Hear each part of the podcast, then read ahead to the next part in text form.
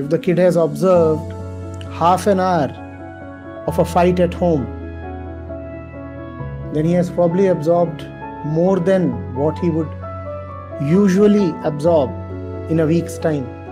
The fights are usually not in the service of divine matters, are they? You fight for the sake of money, or you fight because you are jealous, or you fight because of unmet desires, sexual needs. So, while it is important to think of the kid, it's a little more important to take care of oneself as a parent. Even without your conscious knowledge, you would be helping the kid a lot with just your presence if you are an evolved being.